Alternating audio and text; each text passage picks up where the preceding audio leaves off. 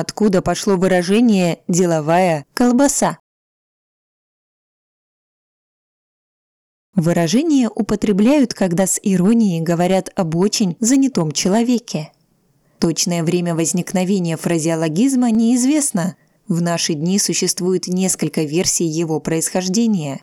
Одна из наиболее распространенных связана с тем, что прилагательное «деловой» в этом выражении употребляется в прямом значении «занятой».